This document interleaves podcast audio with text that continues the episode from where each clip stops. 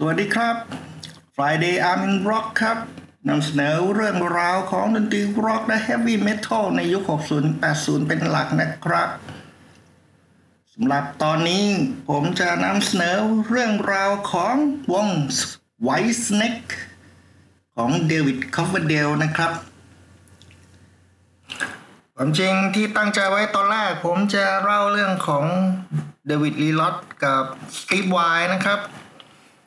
คู่หูที่ผมคิดว่าเป็นคู่นักร้องนำและมือกีตาร์ที่เข้าขากันที่สุดในยุค 80 สำหรับในสาย glam metal นะฮะ แม้ว่าเดวิดลีรอธจะไม่ใช่ glam metal ก็ตาม แต่ว่ามาคิดดูอีกทีผมอยากจะพูดถึง Whitesnake มากกว่า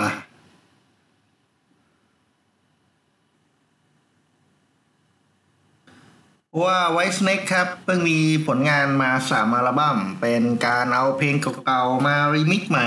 ทำใหม่นะครับ ก็คืออัลบั้ม White Red and Blue นะฮะ ขาวแดงแล้วก็น้ำเงิน อัลบั้มไว้ก็จะเป็นอัลบั้มร็อกอัลบั้มนะฮะ Red จะเป็น Loves อัลบั้มแล้วก็ Blue ก็จะเป็น Blues อัลบั้ม ผมว่าความน่าสนใจของ White Snake ก็คือในช่วงเวลายาวนานตั้งแต่เดวิดคาร์เวเดลออกมาจาก Deep Purple เมื่อปี 1976 ช่วงเวลาที่ยาวนานนั้นมันมีอยู่ช่วงหนึ่งที่เขาดังมาก คือนึกถึงกราฟอะฮะ ถ้าแคเรียของการทำวง White Snake กับอัลบั้มเดียวเขา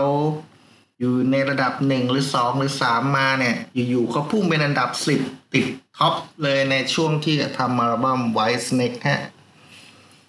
ผมก็เลยอยากจะพูดถึงอัลบั้มนี้ Whitesnake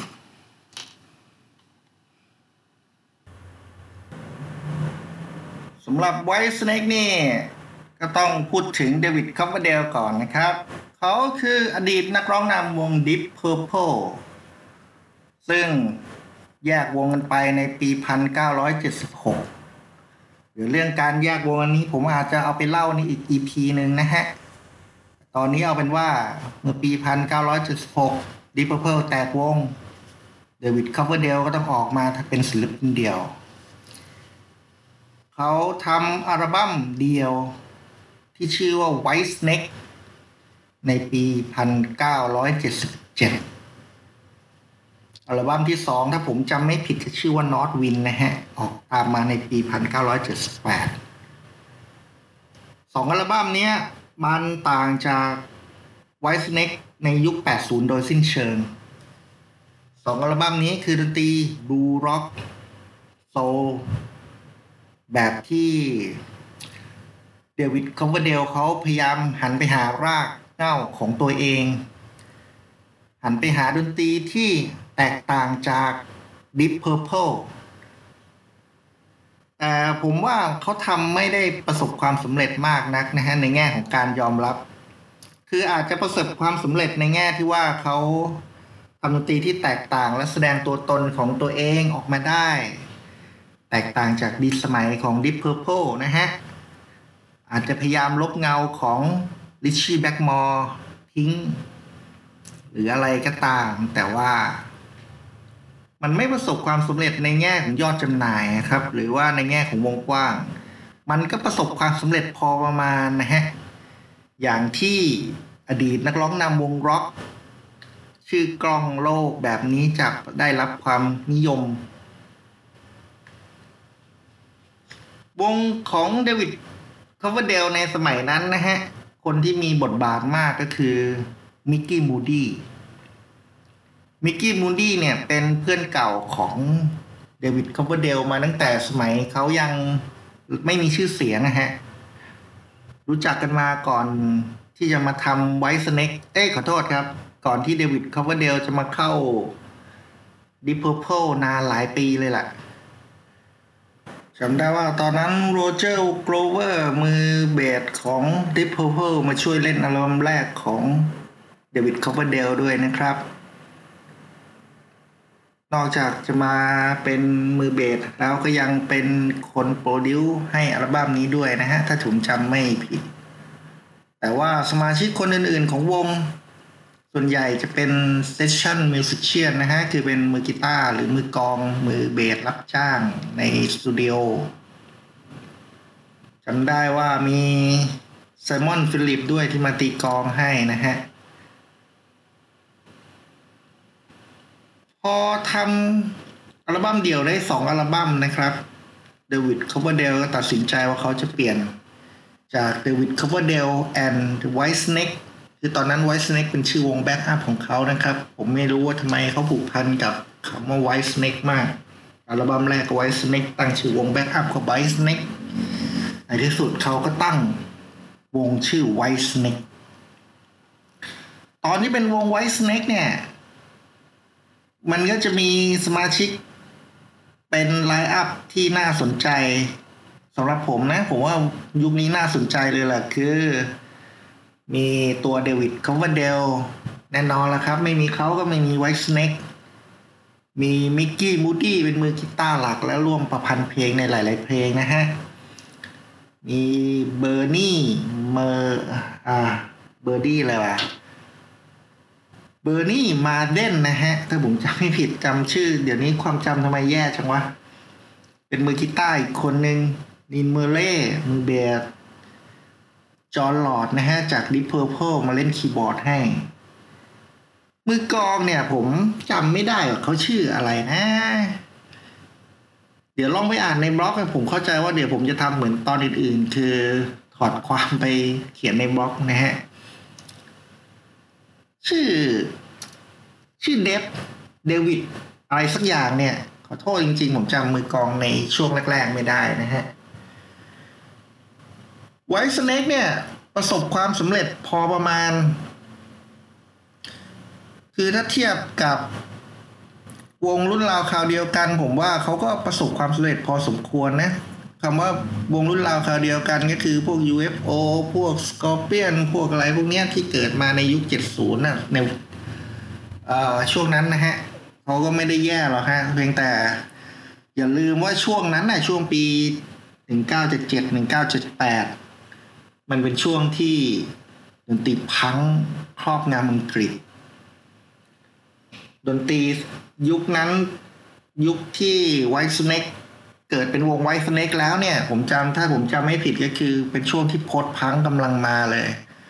แล้วก็เกิดดนตรีที่เรียกว่า New Wave of British Heavy Metal นะฮะจำเนียรกาลผ่านไปครับ สมาชิกวง Whitesnake ก็หมุนเวียนเปลี่ยนไปเรื่อยๆนะครับ อย่าง Micky Moody เนี่ยที่รวมหัวจุมท้ายกับเดวิดกอเวเดลมาตั้งแต่ต้นก็ลาออกไปกลางทางอยู่ครั้งหนึ่ง เบอร์นี่มาสเดนนินเมอร์เล่เอียนเพสที่เข้ามาตีกองให้ก็โดนไล่ออก คือผมคิดว่าเดวิดคอเวเดลอยากจะบริหารไวส์เน็กให้เป็นแบบที่เขาเป็นจริง ๆ คือถ้าใครไม่ได้ดั่งใจเขาเข้าออก คือเขามอง นักดนตรีคนอื่นๆ เป็นเหมือนกับเครื่องมืออย่างหนึ่งของเขาอะนะฮะ แต่ว่าตัวเขาบอกว่ามันเป็นไอเดียของผู้จัดการวงในตอนนั้นนะฮะ คือเขาบอกว่ามันมีปัญหาทางธุรกิจ การไล่สมาชิกวงคนอื่นออกเป็นทางเลือกทางธุรกิจ คือตอนนั้นน่ะ เดวิดคาร์เดลเขาก็มีปัญหาส่วนตัวของเขานะฮะ ทั้งเรื่องการเงินเรื่องอะไรต่างๆ เพราะว่าอย่างที่บอกว่าไวท์สเน็กมันไม่ได้ประสบความสำเร็จอย่างที่ดีพ u พ p เคยทำนะฮะเขาก็มีปัญหาเรื่องเกี่ยวกับสัญญาที่ทำกับบริษัททำกับทางทีมบริหารส่วนตัวของเขาด้วยอะไรด้วยนะฮะ แต่ว่า ผมจำได้ว่าช่วงสไลด์อินอิดเนี่ยแหละฮะ ถ้าจำไม่ผิดนะเขาก็ไปเรียก มิกกี้มูดดี้เพื่อนเก่าว่าช่วยกลับมาทำอัลบั้มด้วยกันหน่อย มีจอร์ลอดที่ยอมกลับมานะฮะมีมือกีตาร์คนใหม่อีกคนชื่อเมลแกลลี่นะฮะ มือเบสคือคอลินฮอปคินสันนะฮะ ส่วนมือกลองนั้นชื่อเสียงโด่งดังโคซี่พาวซึ่งตอนนั้นออกจากเรนโบว์มาใหม่ ๆ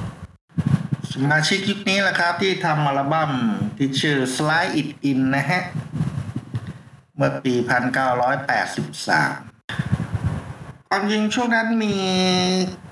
ตัว Micky Moody ฮะเขาเคยให้สัมภาษณ์ว่ามันมีสาเหตุที่เขาออกจากวงไปในช่วงก่อนหน้านั้น คือเขารู้สึกว่าทางวงมันมีการเปลี่ยนแปลงอะไรหลายอย่าง ถึงต่อให้เดวิดไปตามเขากลับมา อะไรอะไรมันก็ไม่เหมือนเดิมนะฮะ อย่างเช่นการเล่นกีตาร์คู่กับ Mel Galley ฮะแทนที่เป็นBernie เขาก็บอกว่ามันเข้ากับเขาไม่ค่อยได้ การตีกลองของ Cozy ซึ่งหนักหน่วงมากเป็น heavy metal ไปเลยมันแตกต่างจากเดิม ส่วนมือเบสคือ Colin เนี่ย ก็เป็นแนวบลูแจ๊สระดับตำนานก็จริงนะฮะในสายนั้น แต่ว่า มันไม่ใช่ Whitesnake ไม่ใช่ blues rock ไม่ใช่อะไรที่เขารู้จัก คือ ตอนนั้นนะฮะ ผมเข้าใจว่า Micky Moody น่าจะรู้ตัวแล้วว่า เขาคงต้องโดนไล่ออกในเวลาอันสั้นแน่นอน ถ้าเขาไม่ชิงลาออกซะก่อน แล้วมันก็เป็นแบบนั้นจริง ๆ นะครับ คือผมเคยอ่านบทสัมภาษณ์ของ David Coverdale นะฮะ เขาเล่าถึงช่วงนั้นช่วงที่ทำอัลบั้ม Slide It In เนี่ยเขาบอกว่าทำเสร็จแล้วออกทัวร์แล้วก็รู้สึกว่าแม่งไม่ใช่เว้ยเขาคงไม่ได้พูดว่าแม่งไม่ใช่เว้ยหรอกผมจำ wording จริง ๆ ไม่ได้นะ แต่เขารู้สึกว่าวงเนี้ย มันไปต่อไม่ได้คำว่าไปต่อไม่ได้คือ ในปีราวๆปี1983-84เนี่ยครับ ดนตรีเฮฟวี่เมทัลจากอเมริกาแรงมาก แรงจนเรียกว่าไล่ต้อน New Wave of British Heavy Metal พอสมควรเลยล่ะครับ ทางอเมริกามันก็จะมีอย่าง Mötley Crüe, Ratt แม้แต่วง Scorpions ซึ่งเป็นวงฮาร์ดร็อกแต่เดิมเป็นผู้บุกเบิกเฮฟวี่เมทัลจากเยอรมันนะครับ เขาก็ยังเปลี่ยนสไตล์ดนตรีมาพอสมควรนะฮะ เพื่อที่จะให้เข้ากับกระแสของเฮฟวี่เมทัลในยุคนั้น ผมเลยคิดว่า David Coverdale อะก็คงจะรู้ตัวว่าถ้าเขายังเล่นในสไตล์ของ Whitesnake ตอนนั้นอยู่ เขาคงจะไปไม่ถึงไหน เขาเลยคิดที่จะยุบวง Whitesnake เพื่อที่จะไปทำงานเดี่ยวหรือไม่ก็ไปตั้งวงตีวงใหม่ เพื่อที่จะเปลี่ยนแนวเปลี่ยนอะไรไปเลย แต่ตอนนั้นนะครับมันมี ถ้าผมจำไม่ผิดคนนั้นคือ John Kalodner คนนี้เป็น A&R ที่เก่งที่สุดในยุค 80 เก่งในด้านที่ว่าดึงเอาศิลปินที่เคยโด่งดังในยุค 70 แต่ว่าเสื่อมความนิยมไปให้กลับมามีความได้รับความนิยมใหม่หลายคณะเหมือนกัน เรียกว่าเป็นเจ้าพ่อทางด้านขุดฮาร์ดร็อกนี่เลย ถ้าคุณไปดูวงดนตรีฮาร์ดร็อกหรือเฮฟวี่เมทัลที่ประสบความสำเร็จ ในยุค80 ช่วงกลางยุค 80 ฮะคุณอาจได้ยินชื่อของ John Kalodner บ่อยๆ อย่างเช่นแอโรสมิธเป็นต้น John Kalodner เนี่ยครับ ตอนนั้นเขาอยู่กับ Geffen Recordsของ David Geffen นะฮะเขามองว่า Whitesnake เป็นวงที่ไปต่อได้กลับกันกับที่ David Coverdale คิดว่ามันไปต่อไม่ได้ แต่จอห์นบอกว่า slide it ถ้าเอามาปรับแต่งปรับปรุงสักเล็กน้อยเขาก็จะประสบความสำเร็จมากกว่าเดิม อันนี้ผมว่ามันเป็นสิ่งที่ David Coverdale เขาคิดไว้แบบนั้นเหมือนกันนะครับเขาก็เลย พยายามปฏิรูปวงไวท์เน k กอีกรอบหนึ่งนะฮะ อย่างแรกเลยคือเขาหามือเบสมาแทน Colin เขาไปดึงเอา Neil Murray ซึ่งเคยร่วมงานกับไวท์เน k กยุคแรกมานะครับ กลับมา ส่วนมือกีตาร์ ตอนแรกเขาสนใจ Adrian Vandenberg นะครับ มือกีตาร์จากเนเธอร์แลนด์ เหมือนมือกีตาร์ประจำวง Vandenberg ซึ่งในตอนนั้น Adrian ไม่สนใจเพราะว่าเขามีวง Vandenberg ของตัวเองนะครับ ก็เอานามสกุลตัวเองมาตั้งเป็นชื่อวงเนี่ย ก็คือเขาคือหัวหน้าวงนั่นแหละ แล้วก็ตอนนั้น Vandenberg มันมีเพลง Burning Heart หรือ Burning Rain เนี่ยจำไม่ได้แล้ว เป็นเพลงดังอยู่ โอกาสที่ Vandenberg จะประสบความสำเร็จมากกว่านั้นมันก็มีนะฮะเขาก็เลยยังไม่เข้ามาร่วมวง Whitesnake คนต่อมาที่เดวิดเขาเล็งไว้ก็คือ Michael Schenker ครับ เพราะว่าตอนนั้น Michael Schenker ก็มีปัญหาเรื่องหานักร้องนำไม่ได้ วงมีปัญหาเรื่องนักร้องนำก็เลยลองมาคุยกัน แต่ว่าอย่างที่รู้นะครับว่า Michael Schenker นะครับอีโก้จัดขนาดนั้นคงไม่ลดตัวลงมาเป็นมือกีตาร์ข้างกาย David Coverdale แน่นอน คนที่เข้ามาเป็นมือกีตาร์จริงก็คือ John Sykes ครับ มือกีตาร์หน้าตาดีภาพลักษณ์ดี แล้วก็เล่นกีตาร์ได้ดุดันมาก ตอนนั้น John Sykes อยู่กับวง Thin Lizzy ของ Phil Lynott นะครับอัลบั้มนั้นคืออัลบั้ม Thunder and Lightning ปี 1983 ครับ เป็นอัลบั้มที่หนักที่สุดของ Thin Lizzy แล้วมั้งฮะ ถ้าผมจำไม่ผิด คือ Thin Lizzy เดิมก่อนหน้านั้นอาจจะเป็นฮาร์ดร็อก แต่ก็ไม่ได้เล่นอออะไรหนักมากนะครับ แต่ว่าพอ John Sykes เข้ามาเนี่ย Thin Lizzy กลายเป็นวงที่หนักหน่วงพอสมควรเลยครับ ก็ John Sykes ก็ยอมรับข้อเสนอของ David Coverdale แล้วครับ เขาก็มาอยู่กับ Whitesnake Micky Moody ก็ต้องออกไป แล้วสักพักใหญ่ๆฮะ Mel Galley มือกีตาร์คนก็ต้องออกไปด้วย คือตัว David Coverdale เขาบอกว่ามันเป็นความต้องการของ John Sykes นะครับ คือเขาต้องการเป็นมือกีตาร์คนเดียวในวง แต่ตัวเดวิดอะเขาบอกว่าเขาอยากได้มือกีตาร์สองคนมากกว่าเขาชอบลายกีตาร์ประสานกัน แต่ในเมื่อเขาอยากได้จอห์นไซกส์มาอยู่ในวงเขาก็ต้องยอมให้จอห์นไซกส์ออกเสียงบ้างนะฮะ ก็เลยเหลือ แค่จอห์นไซกส์เป็นมือกีตาร์เพียงคนเดียว คือสมาชิกในยุคนี้นะครับ มันก็จะมีเดวิดคัฟเวอร์เดลเป็นนักร้องนำมีจอห์นไซกส์เป็นมือกีตาร์มีนีลเมอร์เรย์เป็นมือเบสแล้วก็โคซี่พาวเวลเป็นมือกลอง ผมอยากให้คุณลองไปหาดูใน YouTube นะฮะเสิร์ชคำว่า White Snake Line 1984 1985 อะไรประมาณนี้นะครับ เป็นยุคที่สมาชิกยุคนี้นะครับ เล่นจะจะเห็นว่าเนี่ยแหละคือรากฐานของ White Snake ในยุคต่อมา แต่ว่าสมัยนั้นนะฮะ มันยังไม่ Heavy Metal จ๋าอย่างในอัลบั้ม 1987 นะฮะ มันยังมีความเป็น hard rock ผสม blues rock อยู่มาก อาจจะเป็นเพราะว่าเพลงต่างๆ มันเป็นเพลงในยุคแรก ๆ ของ White Snake ด้วยจอห์นไซกส์ซึ่งเข้ามาใหม่ ๆ ก็ ยังรักษาอารมณ์แบบเดิมๆเอาไว้อยู่นะฮะ มันก็เลยยังมีความเป็น blues rock ลงตัวดี ผมว่าผมชอบสมาชิกยุคนี้มากที่สุดแล้วนะฮะ เคยฟังเอ่อเป็น bootleg นะฮะ ผมเก็บสะสม bootleg ไว้ก็โอ้โหผมชอบยุคนี้มากที่สุดแล้ว อันนี้บอกไม่ถูก คือถ้าเราจะบอกว่า White Snake คืออะไร ตัวตนของ White Snake จริงๆผมว่ามันคือร็อกที่มาจากบูบลูล็อกดักหนัก ไม่ใช่ blues rock ที่อย่างยุคแรกสุดเลยสมัยเป็นงานเดี่ยว ซึ่งไม่ค่อยจะหนักเท่าไหร่เสียงกีตาร์ก็ไม่ค่อยเด่น แต่พอมาเป็นยุคที่จอห์นไซกส์ก็มาเป็นมือกีตาร์เนี่ยเขาคนเดียวเอาอยู่เลยคือเล่นกีตาร์ได้เด่นแล้วก็หึ่มแล้วก็มีแรงพลังมหาศาลที่จะเอาทั้งวงได้ เสียงร้องของเดวิดคัฟเวอร์เดลก็ยังอยู่ในช่วงที่ peak มากเป็นเสียงสดๆนะฮะก่อนที่เขาจะมีปัญหาเรื่องลำคอในเวลาต่อมา เสียงกลองของ โคซี่พาวเวลก็หนักแน่นดุดันมาก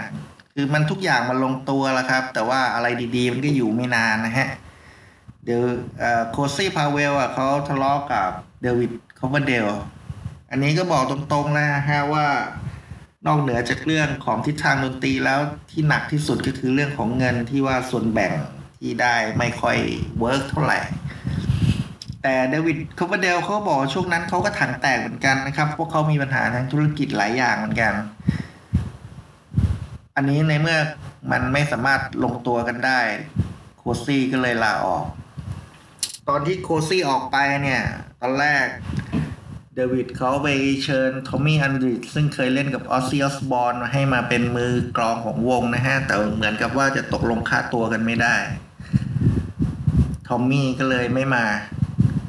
กลายเป็นไอซ์ลีนดันบาร์แทนนะครับ ที่มาเล่นเป็นที่มาตีกองให้กับไวส์เนกแต่ว่าก่อนที่โคซี่จะออกไปนะครับ ทาง White Snake ได้บันทึกเสียงอัลบั้ม Slide It ใหม่บางส่วน เพื่อที่จะไปทำเป็นเวอร์ชันสำหรับวางจำหน่ายในอเมริกานะฮะ ซึ่งมันประสบความสำเร็จมาก คือเป็นครั้งแรกที่ White Snake ประสบความสำเร็จในอเมริกานะฮะ ขายได้หลักเกือบ5 0 0แสนแผ่นทำให้เดวิดคัฟเวอร์เดลรู้ตัวแล้วล่ะว่า ถ้าเขามาตามคำแนะนำของจอห์นคาลอดเนอร์หรือเดวิดเกฟเฟนเนี่ย เขาน่าจะประสบความสำเร็จนั่นแหละ เขาก็เลยเริ่มทำอัลบั้มใหม่กันเลย โดยมีตัวเขามีจอห์นไซกส์แล้วก็นีลเมอร์เรย์แอนสลีย์ดันบาร์ เป็นตัวหลักในการทำอัลบั้มต่อไปนะครับ แต่น่าเสียดายครับสิ่งที่ไม่คาดฝันเกิดขึ้นเมื่อเดวิดคาร์วเดลมีปัญหาเรื่องเสียงร้องฮะผมจำไม่ได้แล้วว่าตอนนั้นเขามีปัญหาเรื่องกล่องเสียงหรือว่าเรื่องอโพรงจมูกอะไรสักอย่างนี่แหละ มันทำให้เขาต้องผ่าตัด แล้วการผ่าตัดและรักษาตัวเนี่ยมันไม่ใช่เวลาแค่เดือนสองเดือนนะฮะ รวมๆแล้วทั้งหมดเกือบปีนะครับ ที่เขาไม่สามารถร้องเพลงได้ดังนั้นหน้าที่หลักๆก็คือจะตกเป็นของจอห์นไซกส์มือกีตาร์นะครับ กับไมค์สโตนซึ่งเป็นโปรดิวเซอร์ในอัลบั้มนั้นนะฮะแล้วมันกลายเป็นว่าตอนนั้นนะครับ ทางวงก็เริ่ม มีความคิดที่แตกแยกกันนะฮะ เพราะว่าการในสมัยที่กำลังทำอัลบั้มนั้นนะฮะกำลังบันทึกเสียงอยู่นะฮะ มันไม่มีการรับประกันว่าเดวิดคาร์วเดลจะกลับมาร้องเพลงได้เหมือนเดิม อันนี้ก็ทำให้ทุกคนที่เกี่ยวข้องวิตกกังวล แล้วจากที่จอห์นไซด์เล่านะครับในบทสัมภาษณ์ต่อๆมานะฮะ เขาบอกว่า หลังจากที่เดวิดคาร์วเดลไปผ่าตัดเรียบร้อยแล้วได้ประมาณ6เดือนนะฮะเขาบอกว่าช่วงเวลานั้นน่ะเขามีความรู้สึกเหมือนว่าเดวิดคาร์วเดลน่าจะกลับมาร้องได้ หรือพยายามที่จะร้องเพลงบ้าง หรือมาลองทดสอบดูตัวเองเท่าที่จะไหวบ้าง แต่เขารู้สึกว่า เดวิดคาร์วเดลพยายามเลี่ยงไม่มาร้องเพลง อาจจะเพราะเกิดความกลัวว่าตัวเองจะร้องเพลงไม่ได้หรืออะไรก็ตาม ซึ่งจากที่จอห์นไซด์เล่าเนี่ยนะครับเขาบอกว่ามันเป็นเวลาครึ่งปีแล้วที่เขาจัดการกับปัญหาเรื่องผ่าตัด ดังนั้นมันน่าจะมีอะไรมากกว่าที่จะเป็นแค่เรื่องของสุขภาพ แต่ว่า ในอีกแง่หนึ่งไมค์สโตนอาจจะคิดว่าไมค์สโตนคือโปรดิวเซอร์นะครับ อาจจะคิดว่าเดวิดคัฟเวอร์เดลอาจจะเสียงหายเสียงเสียหายถาวรแล้วอะจึงไม่สามารถที่จะทำงานได้นะฮะ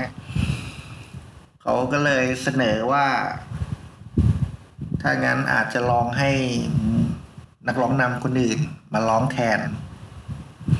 ผมไม่แน่ใจว่าไมค์สโตนเสนออย่างจริงจังหรือว่าเสนอให้มันร้องเป็นไกด์ไลน์ไว้ก่อนหรืออะไรยังไงนะฮะ แต่ว่าความคิดเนี้ย ตัวจอห์นไซกส์ก็ค่อนข้างเห็นด้วยอยู่เหมือนกันนำมาซึ่งเสียงเล่าลือเสียงเล่าอ้างว่า จอห์นไซกส์พยายามที่จะยึดวง White Snake เป็นของตัวเอง คือจะ ไล่เดวิดคัฟเวอร์เดลออก ซึ่ง อันเนี้ยก็เหมือนจะเป็นเหตุผลหนึ่ง ซึ่งเดวิดคัฟเวอร์เดลจะไล่จอห์นไซด์ออกจากวงนะครับ เพราะว่า คือคิดในแง่ของว่าถ้าเป็นเราเนี่ยฮะ เราตั้งวงของเรามาดีๆแท้ๆอยู่ๆใครจะมาไล่เราออกจากวงของตัวเองเนี่ยก็คงจะไม่ยอมนะฮะ แต่ทางจอห์นไซด์บอกว่ามันเป็นเรื่องเล่าลือที่ไม่มีมูลไม่มีเหตุผลอะไรทั้งสิ้นนะครับ เพราะว่าเขาก็รู้อยู่ว่าWhite Snake เนี่ย มันคือการเซ็นสัญญาระหว่างเดวิดคัฟเวอร์เดลกับเกฟเฟน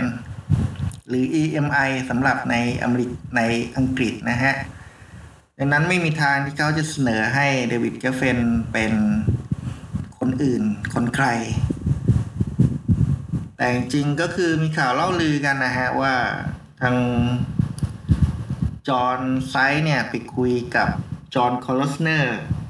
ซึ่งคอยประสานงานบริหารงานกับวงเนี่ยว่า มีทางเป็นไปได้ไหมที่จะจ่ายเงินค่าลิขสิทธิ์ให้เดวิดคัฟเวอร์เดลเพื่อจะเอาเพลงของ White Snake ที่ทำในตอนนั้นนะครับ มาใช้มาเป็นของตัวเอง อันนี้ก็เป็นอีก ข่าวเล่าลือนะครับ ผมยืนยันว่าเป็นคำเล่าลือ ซึ่งยังไม่ได้มีการพิสูจน์มีแต่การพูดกันไปพูดกันมา อีกฝ่ายหนึ่งเขาก็บอกว่าความกลัวที่คิดว่าเดวิดคัฟเวอร์เดลจะกลับมาร้องไม่ได้มันก็มีเหตุผลนะฮะ เพราะว่าพอเดวิดคัฟเวอร์เดลเปลี่ยนมาใช้รอนเนวิสันเป็นคน produce สำหรับเสียงร้องของเดวิดโดยเฉพาะนะฮะ มันก็ออกมาไม่ประสบความสำเร็จ จนต้องเปลี่ยนมาเป็นคีธโอลเซนนะฮะ แต่ในตอนนั้น Keith Olsen เนี่ย Keith Olsen นะครับ เป็นโปรดิวเซอร์ที่ชื่อดังพอสมควรนะฮะ ในตอนนั้น เขาก็เอาพวก Don Airey นะครับ มาทำเสียงคีย์บอร์ด มาใส่เสียงคีย์บอร์ดเสียงอะไรเงี้ยเพิ่มเติมนะฮะ แล้ว John Sykes ไม่ชอบแนวทางการทำงานของ Keith Olsen ในตอนนั้นนะครับ ก็เป็นเหตุผลหนึ่ง แต่ไม่ว่าด้วยเหตุผลอะไรก็ตามนะครับ David Coverdale ไล่ John Sykes ออกจากวง เอาจริงคือเขาไล่ทุกคนในตอนนั้นนะครับ ทั้ง Mike Stone เป็นโปรดิวเซอร์เนี่ยโดนให้ออก Neil Murray Aynsley Dunbar โดนให้ออกหมดนะครับ ก็น่าเสียดายอยู่เหมือนกันนะ อันนี้มาคิดคิดดูภายหลัง แต่ทีนี้ตัว John Sykes เนี่ยเขาเล่าอย่างนี้ครับว่า การไล่ออกเนี่ย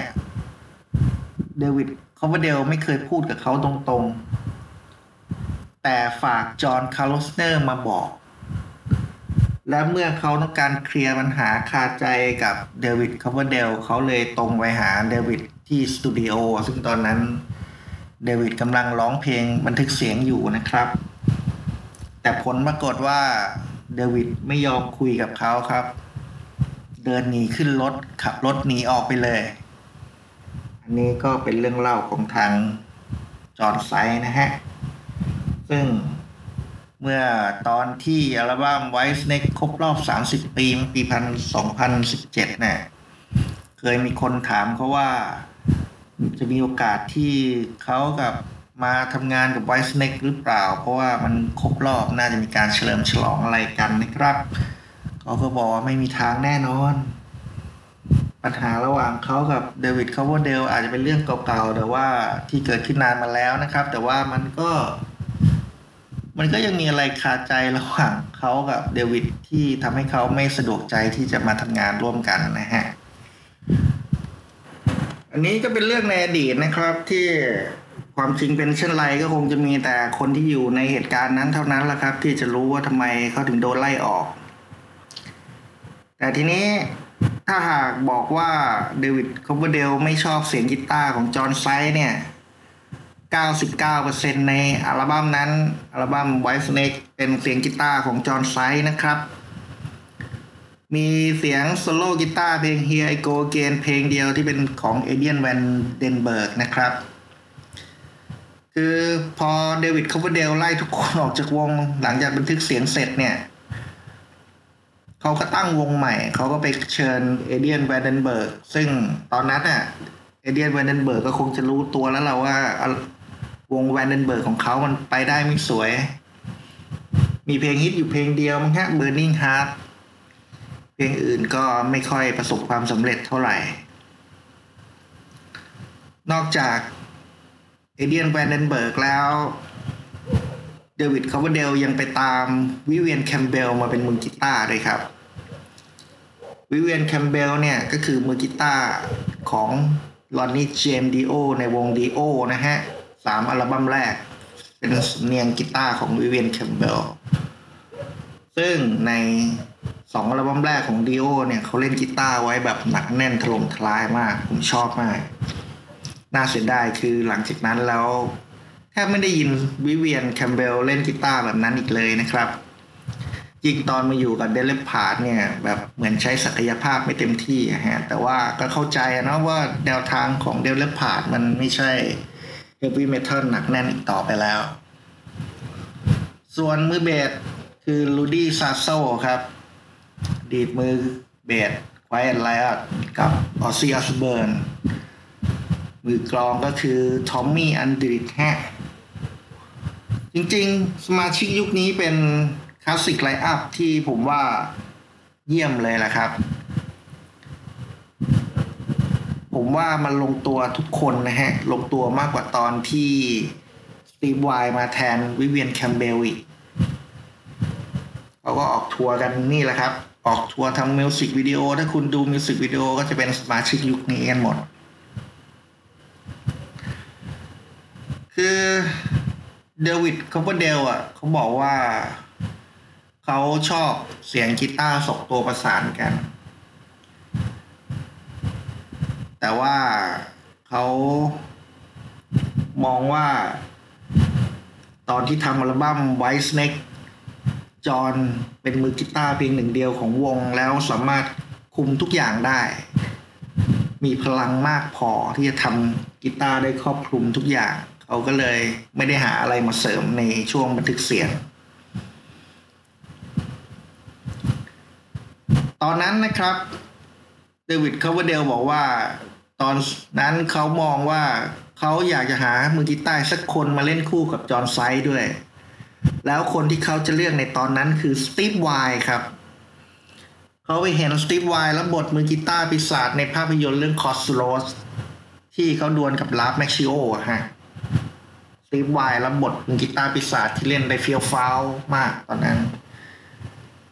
ส่วน Ralph Macchio นี่ผมจำไม่ผิด Ry Cooder เป็นคนเล่นกีตาร์แทนนะฮะ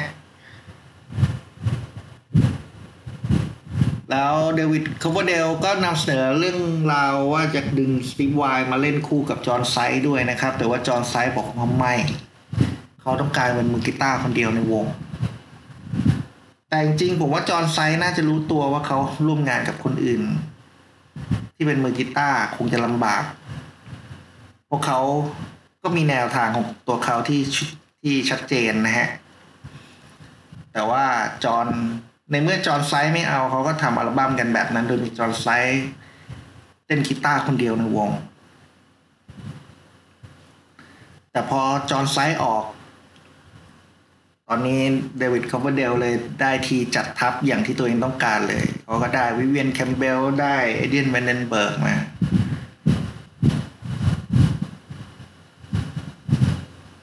แต่น่าเสียดายนะครับ สมาชิกยุคนั้นอยู่ด้วยกันไม่นาน โดยเฉพาะ Vivian Campbell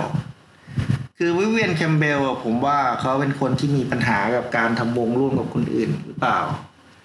อ่า อย่างน้อยก็คือ ผมเท่าที่อ่านสัมภาษณ์ผ่านๆมา Vivian Campbell รู้สึกว่าเขาอยากเป็นส่วนหนึ่งของวง ในขณะที่เขาต้องออกจาก Dio เพราะว่านั่นคือวงของ Dio เขาไม่ได้รับความเท่าเทียมในวงของ Dio เพราะเขาได้รับเงินเป็น เหมือนกับเป็นเงินรายสัปดาห์เป็นเงินเดือนนะครับ พอเขาเข้ามาอยู่ใน Whitesnake เขาก็เจอแบบนั้นอีก คือเป็นแค่มือกีตาร์รับจ้างอะอันนะเอาพูดตรงๆมันเป็นแค่ แค่นั้นจริง ๆ ไม่ได้เป็นส่วนหนึ่งของวง ต่อให้มันชื่อวง Whitesnake แต่นี่คือ backup ของ David Coverdale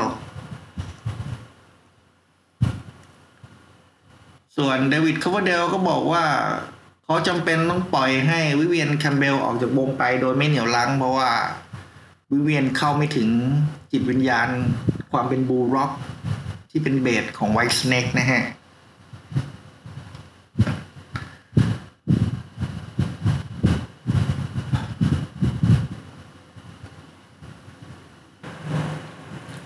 ค อนนั้น ก็เหมือนกับการปฏิรูปวง White Snake ใหม่ทุกอย่างเลยนะครับ ตั้งแต่เรื่องโลโก้วง โลโก้ที่เราเห็นทุกวันนี้นะครับของ White Snake เกิดจาก White Snake ในตอนนั้นเองนะครับ แล้วมันก็มีอะไรที่เดวิดก็ว่าเดลไม่ชอบหลายอย่างเหมือนกัน แต่เขาจำเป็นต้องรับฟังคำแนะนำของบริษัทนะฮะ อย่าง คือสมัยนั้นอะ ยุค 80 กลางๆ ยังเป็นยุคของแผ่นเสียงอยู่ ซึ่งมันก็จะโดนจำกัดอยู่หน้าละประมาณ 20 กว่านาที ดังนั้นเพลงที่มีอยู่มันเกินจำนวนนะฮะ ต้องตัดเพลงออก เขาบอกว่าเขาอยากได้เพลง looking for love นะ ให้มันอยู่ในอัลบัม้ม แต่ว่าทางบริษัทบอกเอา Children of the Night ดีกว่า ซึ่ง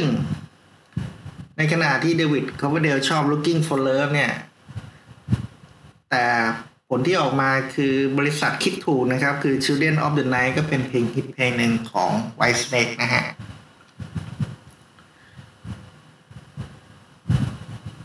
สิ่งที่เปลี่ยนไปมากที่สุดคือเรื่องของดนตรี ผมไม่แน่ใจว่ามันเปลี่ยนจากตัวตนของ David Coverdale เองหรือเปล่า เพราะอย่าลืมว่าถึงแม้เขาจะมีส่วนร่วมในการแต่งเพลงร่วมกับ John Sykes Neil Murray แต่ช่วงเวลาที่เขาบันทึกเสียงอัลบั้มเนี่ย David Coverdale พักรักษาตัวฮะอัลบั้มนี้กลายเป็นอัลบั้ม heavy metal เต็มตัว ต่างจากอัลบั้มก่อนหน้านั้นที่เป็น blues rock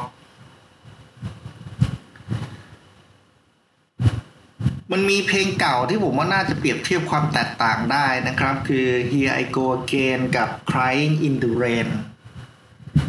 สองเพลงนี้ถ้าผมจำไม่ผิดอยู่ในอัลบั้ม Saints and Sinners ทั้งคู่นะฮะ เป็นเพลงเก่าของ Whitesnake เอง แต่ว่าเอามาทำใหม่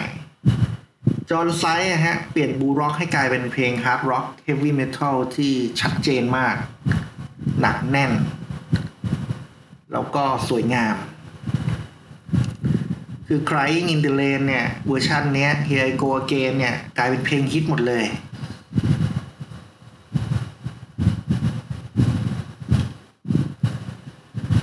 ถ้าผมจำไม่ผิดการเลือกเพลงเก่าๆ มาไว้ในอัลบั้มของ Whitesnake เนี่ย เป็นความคิดของ John Kalodner นะฮะ ผมขอพูดถึง Here I Go Again ก่อน เพลงนี้ จริง ๆ อะ ผมฟังต้นฉบับที่อยู่ในอัลบั้ม Saints and Sinners แล้ว มันเป็น blues rock ที่ช้าแล้วก็หนักแน่นมากสำเนียงกีตาร์มันก็ไม่หวือหวานะฮะ คือ Bernie Marsden กับ Micky Moody เนี่ย เขาไม่ได้เป็นมือร็อกกีตาร์ที่เล่นเทคนิคแพรวๆอย่าง John Sykes หรือว่าคนอื่นแล้ว มันคือ blues rock แท้ๆครับ อาจจะเป็น hard rock ขึ้นมาหน่อย แต่มันยังมีความเป็นบลูเจือปนอยู่มาก เมื่อมันผสมกับเสียงออร์แกนฝีมือของ Jon Lord เนี่ยทำให้เพลงนี้โดดเด่นมากนะครับ แต่พอจอร์นไซส์เอามาทำใหม่เนี่ยเขาตัดสำเนียงบูออกไปเยอะมาก เพิ่มความแรงแบบ heavy metal เข้ามาตามภาษาดนตรี metal ยุคนั้นเลยละครับ ยิ่งตอนที่อ่า มันจะมี Radio Edit นะฮะ คือเวอร์ชั่นที่ตัดสำหรับเปิดตามสถานีวิทยุเนี่ย มันก็ตัดนู่นตัดนี่ตัดอารมณ์บรรยากาศแบบเดิมๆ ออกไปหมดอะ่ะ ผมว่าถ้าเอาจริงๆนะ ผมชอบต้นฉบับที่อยู่ใน Saints and Sinners มากกว่า แต่ถ้าจะชอบมากที่สุดคือ ผมว่าคุณลองไป search หา YouTube ก็น่าจะได้นะครับ เป็นแสดงสดของ White Snake ยุคนั้นนะฮะ ยุค Slide It In ที่สมัยที่มีจอห์นไซด์มาเป็นมือกีตาร์แล้วอะครับ ผมว่าช่วงนั้นเป็นช่วงที่ลงตัวอย่างหนึ่งนะ คือมันยังไม่ใช่เฮฟวี่เมทัลลงเต็มตัวอย่างตอนที่อยู่ในอัลบั้ม White Snake นะฮะ แต่เพลง Here I Go Again เนี่ยจอห์นไซด์ยังมีความรักษาบรรยากาศของต้นฉบับเดิมอยู่พอสมควร ขณะเดียวกันเพิ่มความหนักแน่นของ hard rock เข้าไปมากทีเดียว แต่พวกบรรยากาศความอ้อยอิ่ง การโซโล่กีตาร์การอะไรเนี่ยเขายังรักษาอารมณ์ของต้นฉบับไปเยอะมาก อย่างเช่นเสียง intro เสียงอ่าโซโล่นะฮะ ถ้าเป็นไปได้ผมว่าเวอร์ชั่นตอนนั้นมันเป็นเวอร์ชั่นที่ลงตัวมากสำหรับคนที่อาจจะไม่ชอบ blues rock ดั้งเดิมของ White Snake ส่ ส่วน Crying in the Rain นะฮะ เป็นอีกเพลงหนึ่งที่เป็นเพลงเก่าของ White Snake พอมาเป็นอยู่ในอัลบั้มเขาจะเรียกว่า Crying in the Rain 87 ท่อนโซโล่จริงๆนะฮะ ถ้าเป็นต้นฉบับก่อนจะเข้าเพลงมันต้องมีโซโล่กีตาร์สำเนียงบลูนะฮะ เป็นสำเนียงโซโล่แบบช้าๆอ้อยอิ่งคุณนึกถึงว่ามันเป็น blues rock ที่ช้าๆนะฮะ สบายๆ ตอนนี้แม่งพอมาเป็นเวอร์ชั่นในอัลบั้มของ John Sykes เนี่ย พอขึ้นมาก็ท่อน riff กระแทกกันมาเลยครับ คือเขาเล่นได้เมามันนะคือผมก็ชอบนะ คือผมชอบทั้งสองเวอร์ชันนะเอาจริงคือผมว่า John Sykes เขาก็มีทักษะของเขาที่น่าสนใจมากอย่างหนึ่งนะครับ ในการทำ blues rock ผสม heavy metal คือจะบอกว่าเขาไม่มีความเป็น blues rock เลยก็ไม่ใช่นะฮะ ผมว่าเขาก็ยังมีความเป็นมือกีตาร์รุ่นเก่าหมายถึง คือมือกีตาร์เนี่ย เราแบ่งเองผมแบ่งอย่างนี้ ผมแบ่งออกเป็นช่วงที่ หลังจากยุค glam metal ครองเมืองหลังหลังยุคที่เป็น shredder นะฮะ กับยุคก่อนหน้านั้นนะฮะ อาจจะใช้คำว่ายุค 70 ก็น่าจะได้ คือสำเนียงกีตาร์แบบ Michael Schenker อย่าง Uli Jon Roth อะไรพวกนี้ครับ มันจะมีสำเนียงของ hard rock อยู่บลูลองนึกถึง Joe Perry ก็ได้ครับ หรือว่าใครต่อใครอีกหลายคนนะฮะ ที่เกิดในยุคนั้นนะ น่าจะจำได้พวก UFO พวก อะไรอะ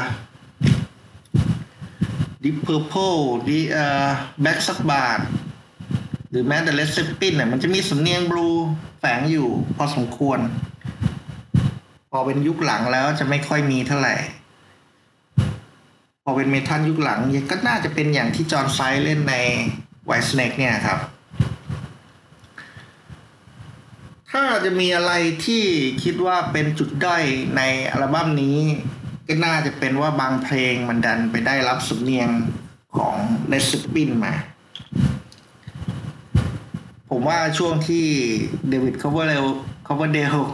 โดนล้อว่าอยากเป็นโรเบิร์ตแพนก็ช่วงนี้แหละครับ คุณลองฟัง Still of the Night นะครับสำเนียงกีตาร์เนี่ย เอาจริงนะ ผมฟังตอนแรก ตอนนั้นน่ะ ผมยังไม่ค่อยเป็นแฟนเพลง White Snake เท่าไหร่ด้วยซ้ำผมฟังแล้วผมเฮ้ยแม่งริทึมแบบเนี้ย มันคือริทึมของไวของ Led Zeppelin นะครับ ผมไม่รู้ว่าคุณเคยฟังท่อน riff ของ Still of the Night กันหรือเปล่า มันจะเหมือนกับ Black Dog กึ่งกึ่ง Black Dog กึ่งกึ่ง Whole Lotta Love ของ l e s p i n นะฮะ ที่สำคัญคือพอเป็นมิวสิกวิดีโออะ เดวิดคัฟเวอร์เดลไปเลียนแบบภาพลักษณ์ของโรเบิร์ตแพลนต์เลย ในเพลง Still of the Night เนี่ยฮะ แถมเอเดรียนแวนเดนเบิร์กอะไปใช้คันสีกีตาร์เอ้คันสีไวโอลินกับกีตาร์ซึ่งพอใครเห็นแบบเนี้ย แม่งต้องนึกถึงจิมมี่เพจอะ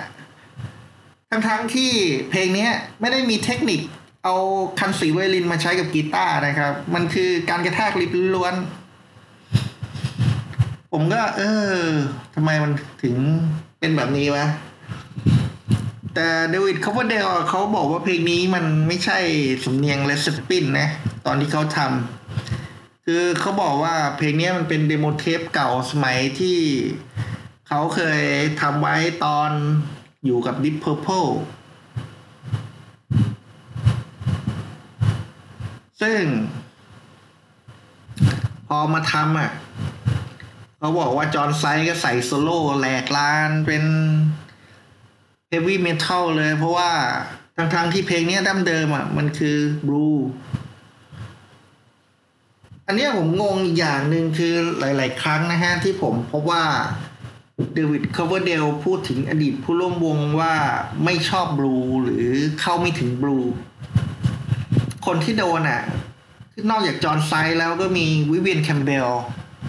แล้วคนสำคัญคือสตีฟไวก็โดน แล้วเขาเป็นอะไรสักอย่างหนึ่งคือ ถ้าตอนที่สมาชิกคนนั้นยังอยู่ในวงเขาจะพูดถึงดีมากเลย ไม่พูดถึงข้อเสีย แต่ทันทีที่คนนั้นออกไปจากวงแล้วเขากลับมาพูดถึงเขาจะพูดอีกอย่างนะฮะโดยเฉพาะเน้นว่าเออแม่งไม่เข้าถึงจิตวิญญาณของความเป็นบูล็อกของไวท์สเนกเนี่ย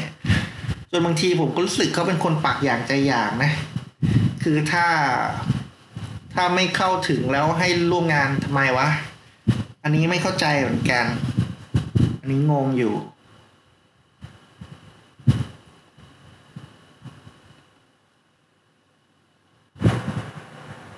แล้วผมจำได้ว่าวิเวียนแคมเบลอะฮะเขาบอกว่า เขาอยู่กับ Whitesnake เพียงแค่ออกทัวร์คือเหมือนกับเขาจะอยู่กับ Whitesnake นานพอสมควรคือประมาณสองปี แต่สองปีนั่นคือสองปีสำหรับการออกทัวร์โดยเฉพาะนะฮะเขามีปัญหาอยู่อย่างหนึ่งคือเดวิดคัฟเวอร์เดลจะทำงานเขียนเพลงร่วมกับเอเดรียนแวนเดนเบิร์กในขณะที่เอเดรียนแวนเดนเบิร์กเหมือนกับไม่ต้องการมือกีตาร์คนอยู่ในวง แต่เดวิดคัฟเวอร์เดลกลับต้องการมือกีตาร์คนอยู่ในวง อันนี้ก็เป็นเรื่องย้อนแย้งพอสมควร แต่ที่สำคัญคือภรรยาของเดวิดคัฟเวอร์เดลหรือตอนนั้นอาจจะเป็นแฟนมั้งฮะ มีปัญหากับแฟนของวิเวียนแคมเบลครับ พอมันมีปัญหากันแล้วทำงานร่วมกันก็ไม่ได้ เขาไม่ได้มีส่วนร่วมในวง อย่างที่ควรจะเป็นเป็นได้แค่มือกีตาร์รับจ้าง เขาก็เลยออกจากวงง่ายๆแค่นั้นนะฮะ อันนี้ก็ เล่าไว้เป็นเกร็ดก็แล้วกัน จริงๆ ตอนนั้นเนี่ยผมว่าผมก็ย้ำอีกทีละกันว่าวิเวียนแคมเบลอะเข้ากับWhitesnake มากกว่าสตีฟไวเยอะเลยนะ คือเอเดรียนแวนเดนเบิร์กอะฝีมือมันฝีมือเขาเยี่ยมนะฮะ ไม่ใช่ว่าไม่ไม่ดี แต่ว่าแนวทางการเล่นน่ะมันต่างจากสตีฟไวเยอะ ถ้าเทียบกับวิเวียนแคมเบลผมว่าคู่นี้ยังเข้ากันได้มากกว่า อันนี้ก็เป็นเรื่องราวของไวท์สเน็กในยุคนั้นนะครับ ส่วนจอห์นไซด์เนี่ย ออกไปทำวง Blue Murder นะฮะ ก็น่าเสียดายที่ Blue Murder ออกมาแล้วไม่ประสบความสำเร็จเท่าไหร่ ผมว่าข้อเสียหลักๆของ Blue Murder เลยก็คือว่า จอห์นไซด์ไม่น่าเป็นนักร้องเองนะฮะ เสียงเขาอาจจะโอเค พอสมควรประมาณหนึ่ง แต่มันไม่มีเสน่ห์พอที่จะดึงทุกอย่างไว้ที่ตัวคนเดียวอะฮะเขาควรจะหามือกีตาร์เอ้ยขอโทษ หานักร้องนำสักคนมาช่วยร้องจำได้ว่าเลกิลแลนเคยมาเป็นนักร้องนำอยู่ช่วงหนึ่งช่วงที่ก่อนจะทำอัลบั้มนะฮะเพียงแต่ ตอนนั้นเหมือนกับคนในบริษัทเกฟเฟนนี่แหละ ไม่โอเคไม่ปลื้มกับเสียงร้องของเรย์กิลเลนเรย์กิลเลนก็เลยออกไปทำกับ Badlands แทน ซึ่งผมชอบ Badlands มากเลยสองอัลบั้มแรกนะฮะ น่าเสียดาย Badlands นี่ก็มีเรื่องต้องพูดอีกเยอะเหมือนกันนะฮะ แต่เอาไว้ EP ต่อๆไปก็แล้วกันถ้าไม่ลืมสำหรับ Blue Murder ของจอห์นไซเนี่ย มันมีความเป็นบูร็อกมากนะฮะ ผมว่ามันคือ ถ้าไม่คิดอะไรมาก มันก็คือมีล่องรอยของอัลบั้ม White Snake อยู่ในนี้ พอสมควรยกเว้นสียงร้องที่ทำไม่ถึง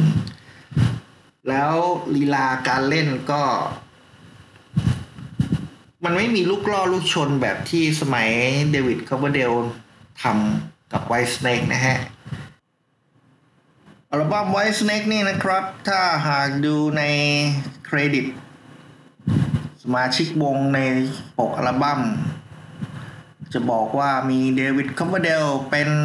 นักร้องนำจอห์นไซกส์เป็นมือกีตาร์นีลเมอร์เรย์เป็นมือเบสแอชลีย์ดันบาร์เป็นมือกลองนะครับ แต่สามคน จอห์นไซกส์นีลเมอร์เรย์และแอชลีย์ดันบาร์โดนไล่ออกระหว่างการบันทึกเสียง คนที่เข้ามาช่วยบันทึกเสียงก็คือเอเดรียนแวนเดนเบิร์กซึ่งต่อมาเป็นสมาชิกวง มาเล่นแค่เสียงกีตาร์โซโล่ใน Here I Go Again นะครับ ผมจำได้ว่า ตอนที่มีทำเป็น radio edit นะฮะ มีมือกีตาร์อีกคนหนึ่งมาช่วยนะฮะ มาบันทึกเสียงใน radio version นี้นะครับ แต่จำชื่อไม่ได้ขออภัย จริงๆ ผมควรจะทำการบ้านก่อนมาพูดใช่ไหมเออ แต่ผมขี้เกียจอะผมขี้พูดฉากความจำล้วนๆนะฮะ ถ้าผิดก็ขออภัยแล้วก็ เออ เนี่ย วิเวียนแคมเบลฮะ เป็นคนบันทึกเสียงในเวอร์ชั่น Radio Mix มั้ง ของเพลง Give Me All Your Love นะครับ เป็นเฉพาะกีตาร์โซโล่นะฮะ อาจจะเป็นเสียงกีตาร์โซโล่เพียงชิ้นเดียวที่เขาฝากไว้ในนาม Whitesnake นะครับ ตัวอัลบั้มขึ้นถึงอันดับ 2 ในบินบอร์ด 200 นะครับ แล้วก็มีเพลงฮิตหลายเพลง เช่น Still of the Night Here I Go Again Is This Love ซึ่ง Is This Love เนี่ยเป็นเพลงที่มีโทนี่คิทเช่นนะฮะ เป็นนางแบบดังมาช่วยแสดงในมิวสิกวิดีโอด้วย ซึ่งต่อมาเธอก็แต่งงานกับเดวิดคัฟเวอร์เดลนะฮะ แล้วก็เป็นอีกหนึ่งเหตุผลที่ทำให้วิเวียนแคมเบลออกจากวงอย่างที่เล่าให้ฟังไปช่วงต้นนะครับ